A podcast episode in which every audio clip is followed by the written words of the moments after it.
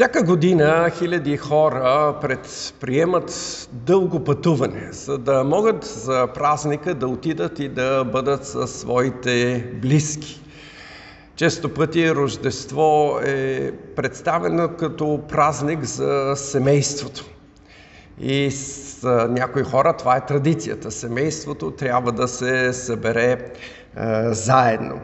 Не знам колко от вас са излизали през тези дни, е, но Имаше много силно движение в а, града. Беше много трудно да се а, предвижиш. Всички се подготвят за а, празника.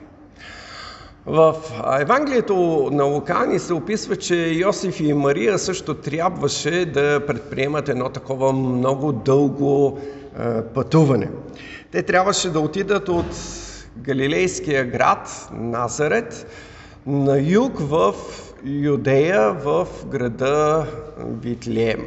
Това беше няколко дневно е, пътуване. Официалната причина за това пътуване беше преброяването. Преброяването, което императорът е, беше заповядал да се извърши в цялостната тогава римска е, империя. Разбира се, той имаше своите мотиви. Искаше да знае колко поданици има, колко данъци ще може да събере, за да знае как да е, харчи всичко това, което ще пристигне. Лука е записал в втората глава, първия стиха. В уния дни излезе заповед от кесаря Августа да се запише цялата Вселена. Това беше първото записване, откакто Квирини управляваше Сирия и всички отиваха да се записват в своят роден град. Кесарят или императорът Август не знаеше и не предполагаше, нито пък се интересуваше от това, че Йосиф и Мария трябва също да предприемат това пътуване. Той не осъзнаваше, че неговата заповед ще бъде използвана от Бога, за да може Бог да осъществи своят план. Ние заедно с вас през последните недели проследявахме за това как Бог беше планирал абсолютно всичко. Всяка една стъпка, за да може сега, когато времето се изпълни, Той да го въведе в действие. Божият план се осъществяваше и нищо не можеше да го спре. Напротив, дори самите заповеди на императора съдействаха за осъществяването на Божият план. И това е така, защото Бог контролира историята. Бог управлява. Той използва дори и нашите желания и купнежи, за да може да осъществи своята воля – Бог е суверен над цялото творение. Това е истина, която е много важна. Няма нито един атом, който да е извън контрола и волята на Бога. Тази истина е важна за нас днес. Ние трябва да помним, че Бог контролира и движи историята, защото като гледаме на къде е тръгнал светът, като гледаме как злото се увеличава, може да загубим надеждата си. Може да се предадем, да се отчаем. Около нас се водят войни, имаме инфлация. Днес, като тръгнахме от къщи, от среща на строежа на Модър, се работеше. Нищо, че е празник, нищо, че е неделя – Хората са се вторачили в печалбата, в работата и това е най-най-най-най-най-най-най-важното нещо в целият живот. Морално виждаме как хората се отдалечават от Библията. Можем да кажем, че живеем във време на духовен опадък. Но такъв беше и светът по времето на Йосиф и Мария – такъв беше светът и по времето на пророк Исаия. Нищо в този свят не се е променило. Ако отворите на пророк Исаия, той в 8 глава, 21 и 22 стих пише така. И ще минат през тази земя, зле притискани и изгладнели. И когато огладнеят, ще негодуват, ще злословят царя си и Бога си. И ще погледнат нагоре, после ще се взрат в земята и ето, скръп и тъмнина и широко разпространена черна нощ. Бог не се влияе от това колко черна е нощта, колко разпространен е греха. Той движи своят план. И това е надеждата за нас. Ние днес можем да му се доверим. Да се доверим на Бога така, както му се довериха Йосиф и Мария. Може би в първия момент те се зачудили защо сега точно трябва да предприемем това пътуване. Мария е в напреднала бременност. Тя трябва да роди всеки момент. Ами ако се случи на пътя, какво ще правим? Но те знаеха, че Бог ще се погрижи. Това беше неговият син. Бог имаше грижата за абсолютно всичко. Може би те бяха осъзнали, че отиването в Витлеем е част от изпълнението на пророчеството, че Месията трябва да се роди именно там, в Витлеем. Пророк Михей пише в петата глава, втория стих.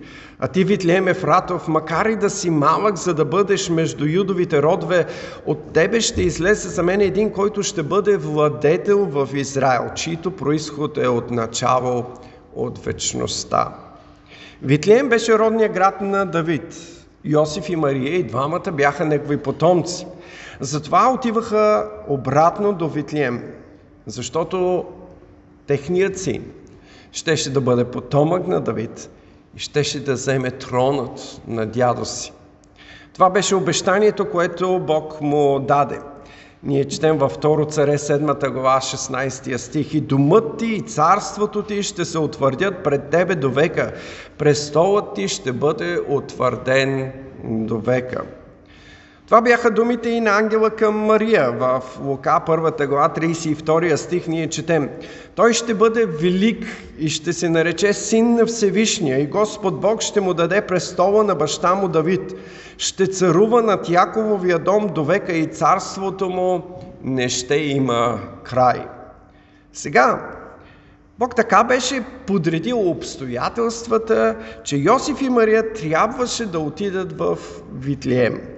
Там трябваше да се роди Исус, за да може всички пророчества да се изпълнат, нищо да не остане не изпълнено. Именно във Витлием беше родът на Давид. От този род идваше Месията, идваше Исус. Той имаше право да бъде претендент за престола на Израел. Това щеше да бъде и обвинението му, когато го разпъват на кръста. Пилат Понтийски ще напише Царят на Израел. Това беше обвинението, което беше именно заковано на неговият кръст. Лука ни описва пътуването на Йосиф и Мария, но той много внимателно и детайлно обръща вниманието ни върху фактите – той действа като историк, за да може ние да обърнем внимание на времето, през което се случват тези събития. Казва ни, че това е първото преброяване, откакто Квирини управлява Сирия. И това е нещо много важно.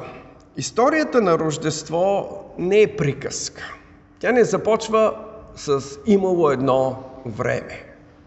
Започва с конкретни исторически факти. Заповедта на Кесаря Август. Точният управител в Сирия. Това е нещо много важно, защото нашата вяра също не е измислица. Тя не е фантазия. Тя не е фикшн. Но събития, които са потвърдени исторически от очевидци. Лука иска неговият господар Теофил, до когото той пише и за когото внимателно събира цялата тази история, да бъде убеден. А и ние днес да бъдем убедени в истинността на тази история. Лука не изправя пред обстоятелствата около раждането. За Йосиф и Мария няма място в гостилницата. Пристигнали са много хора за преброяването. Няма къде да се настанят, затова те се настаняват в пещера или обор, където са животните. Именно там настъпва времето на Мария да роди. Ние четем втората глава, седмия стих. И роди първородният си син, пови го и го положи в една ясла. Толкова прости думи за едно толкова важно събитие. Никой не осъзнава какво се случва. Всичко е тихо и спокойно. Сякаш това е поредното раждане на този свят. Поредното бебе се е родило и проплакало.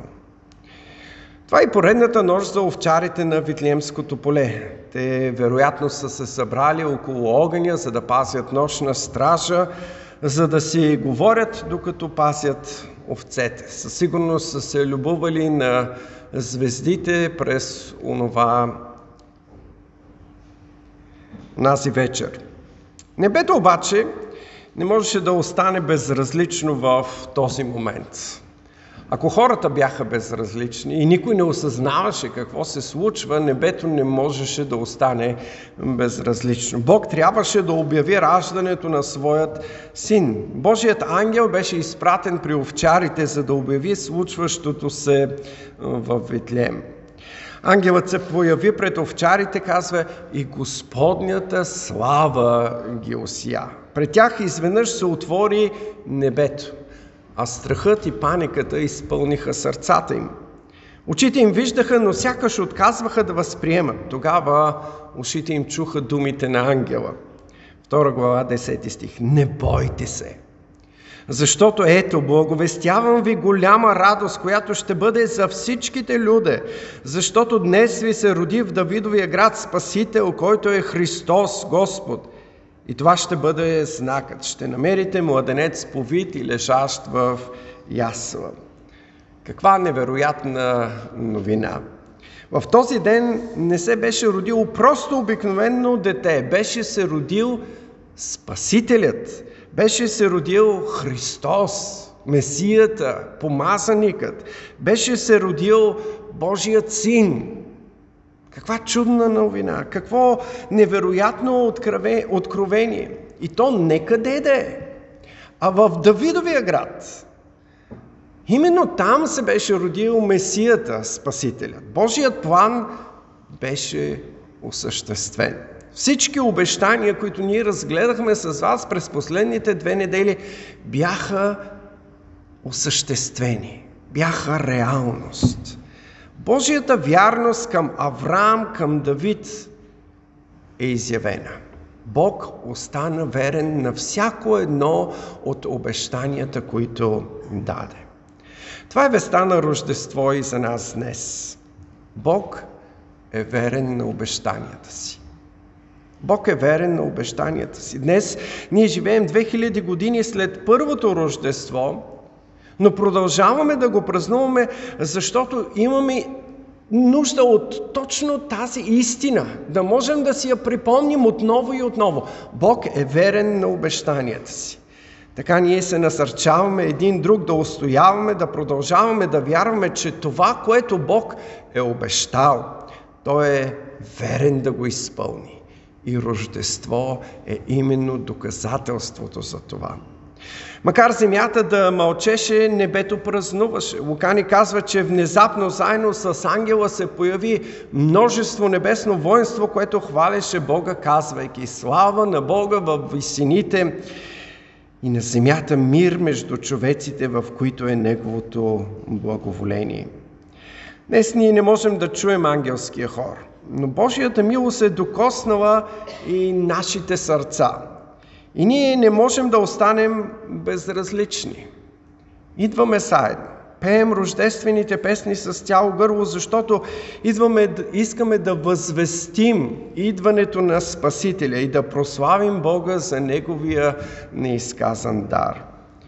Исус се роди, за да бъде и Твой Спасител – Имаш ли тази увереност, че Той е простил и твоите грехове и ти е дал мир и ти е дал вечен живот? Поканил ли си Исус в живота си? Предал ли си на Него сърцето си? За Исус тогава нямаше място в Витлием, но Той не се притесняваше да се роди в един обор. Той не се притеснява да се роди в твоето сърце. Може би си казваш, аз съм грешник, не съм достоен. Никой от нас не е достоен. Никой от нас не заслужава. Но Исус иска. Иска да се роди именно в нашите сърца, да ги озари със светлината си, да подреди живота ни, да ни изпълни с присъствието си, със святият си дух и да превърне тялото ни в храм, в който Той да обитава. Скромната ясла прие Божият син. Прими го и ти. Не си мисли, че си достойен. Много повтарям, никой от нас не е. Но това е огромна милост, огромна чест Исус да влезне в твоето сърце. Отвори сърцето си, предай му живота си, приеми царят на царете, за да може той да те спаси от греха и да промени целият ти живот. Тогава и ти ще можеш с цяло гърло да пееш тези рождествени песни, защото те ще отразяват твоето лично преживяване. Рождество не е просто традиция, не е просто причина да се зарадваме, да си разменим подаръци, да украсим, да си създадем настроение. То отразява реалност, която е истинска. Ние сме приели Божият подарък, Неговият Син Исус. Той ни дава истинска радост, като избавя живота ни от смъртта. Не оставяй безразличен към Исус. Това, което овчарите преживяха на Витлеемското поле, не ги направи безразлични. Лука ни казва, те си казаха един на друг, нека отидем тогава в Витлеем и нека видим това, що е станало, което Господ ни изяви. И дойдоха бързо и намериха Мария и Йосифа и младенец, лежаш в яслите. Побързай ти като овчарите. Потърси Исус. Потърси спасение, потърси надежда, потърси Бога. Бог ни се разкри преди повече от 2000 години. Нека и ние, като овчарите и като мъдреците, дойдем пред яслата, за да се поклоним.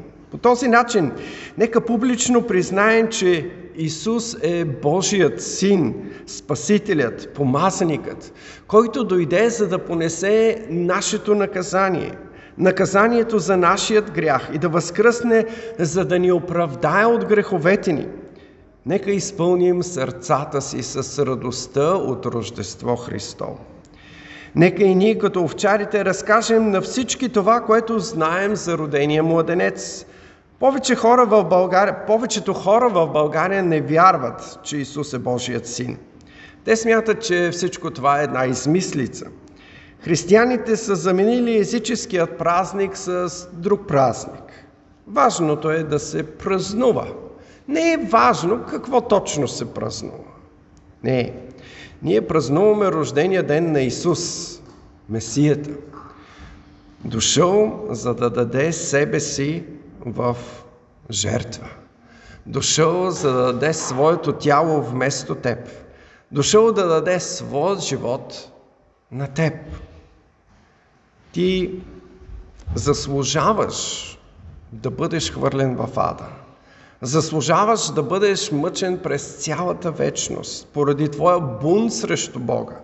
Но Бог в своята милост, вместо това, ти дава своят син.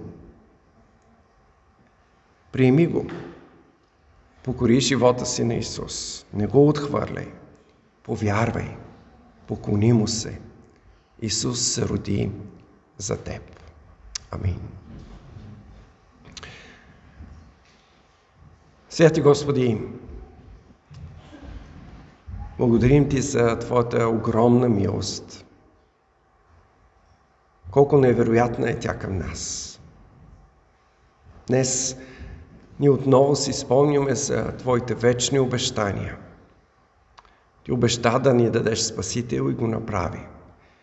Ти си обещал да дойдеш отново, за да изпълниш живота ни с отеха. Ние искаме да преживеем тази отеха отново. С това днес, на бъдни вечер, в очакването на раждането на Месията, те молим да изпълваш сърцата ни с Твоя дух, с Твоята надежда, с този мир, когато си ни обещал.